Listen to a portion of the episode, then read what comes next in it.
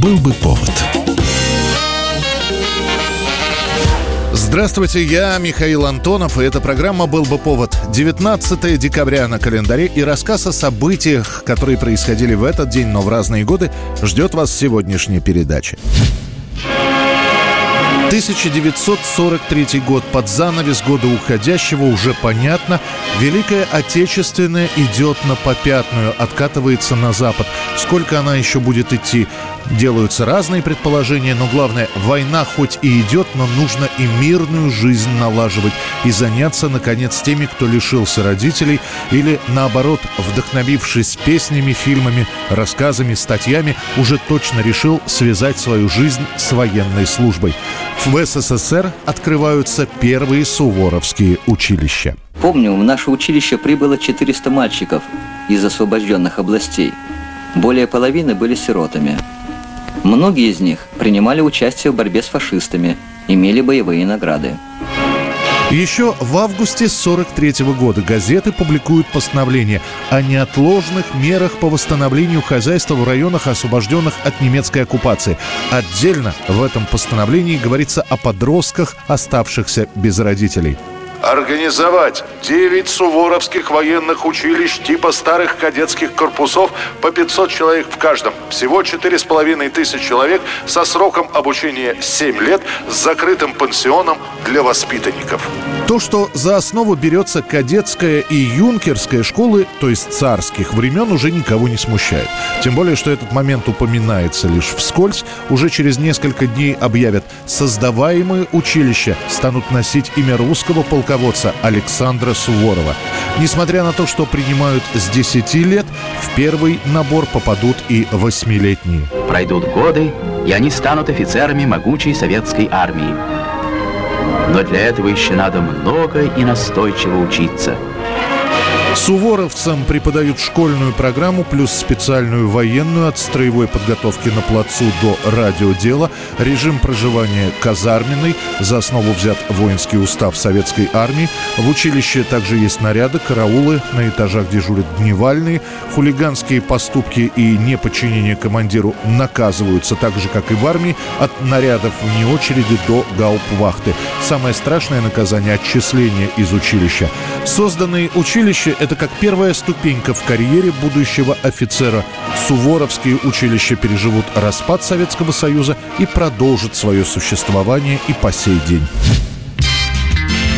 1981 год, 19 декабря. На страницах любой советской газеты этого дня портреты генерального секретаря Леонида Ильича Брежнева, которому исполнилось 75 лет. Леониду Ильичу Брежневу исполнилось 75 лет. Страницы его биографии, биографии коммуниста-ленинца – это этапы славного пути нашей Родины. А накануне Брежневу в Кремле вручают награды. Именно во множественном числе награды.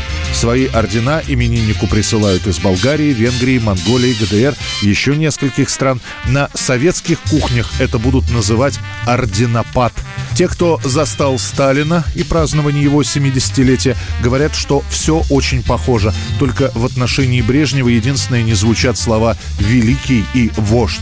Главная награда – это очередная, четвертая по счету звезда Героя Советского Союза. Такое звание только у Брежнева и Жукова.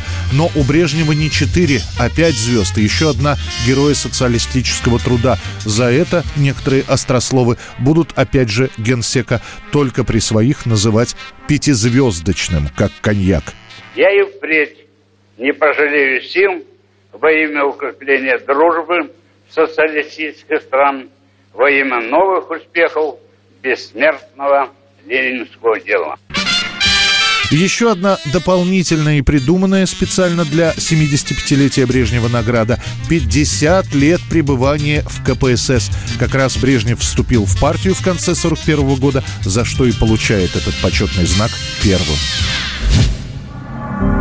1985 год, 19 декабря. Очередное ЧП в воздухе, о котором в Советском Союзе скажут всего лишь несколькими строчками. Более подробно расскажут западные радиостанции. Сообщается, что во время выполнения планового полета из Якутска в Иркутск второй пилот самолета Ан-24, 33-летний Шамиль Алимурадов, угрожая ножом командиру экипажа, потребовал развернуть самолет и направляться в Китай.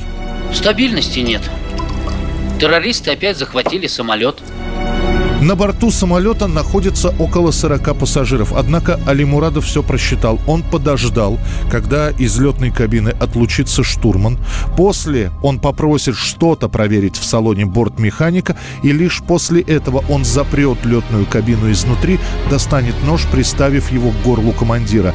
Командир корабля успеет нажать кнопку оповещения о тревоге, сообщив на землю о нештатной ситуации.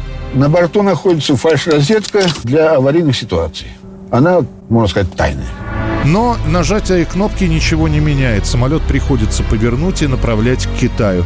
К чести властей Китая они не стали стрелять в нарушивший на границу самолет. Успевают китайских зенитчиков предупредить из Советского Союза, что с пассажирским самолетом происходит что-то неладное. Поняв, что до ближайшего китайского аэродрома самолет не дотянет, командир принимает решение сажать его на рисовое поле. После посадки Ан-24 окружен китайскими солдатами, Али Мурадов арестован и увезен в неизвестном направлении. Пассажирам несколько часов подряд придется просидеть в самолете. Правда, китайцы выдадут одеяло, так как температура на улице минус 25. Позже выяснится, что этот угон не политический и совершен просто из-за обиды. Шамиль ждал, что его сделают командиром экипажа, решение задерживалось, вот он решил наказать всех. Китайцы приговорят Али Мурадова к 8 годам тюрьмы. После амнистируют и отправят в СССР, где Шамиль уже за угон самолета получит еще 5 лет. 1986 год, 19 декабря. И снова бодрый рапорт. Перестройка в действии. И партия не стесняется исправлять ошибки своих предшественников. Сначала очень коротко днем, после чуть более подробно в программе «Время» сообщается. Академик Сахаров вернулся в Москву. Откуда вернулся, не говорится. Знающие так прекрасно осведомлены о том, что академик находился в ссылке в Горьком. Я был сослан в Горький.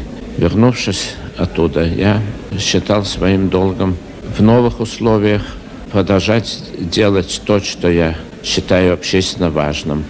В этом городе под пристальным присмотром сотрудников госбезопасности Андрей Сахаров проведет 6 лет.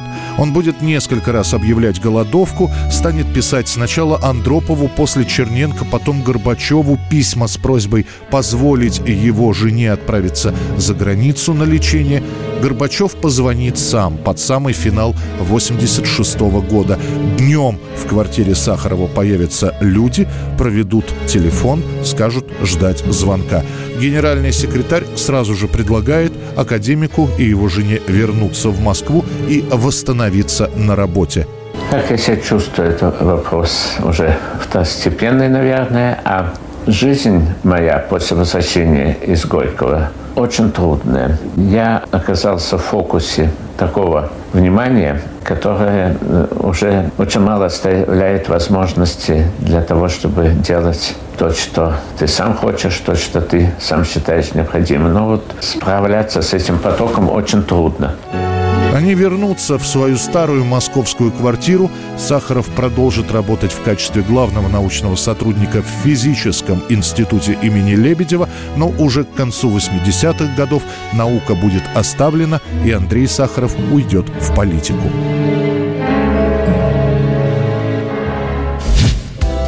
Это была программа «Был бы повод» и рассказ о событиях, которые происходили в этот день, 19 декабря, но в разные годы. Очередной выпуск завтра. В студии был Михаил Антонов. До встречи. «Был бы повод»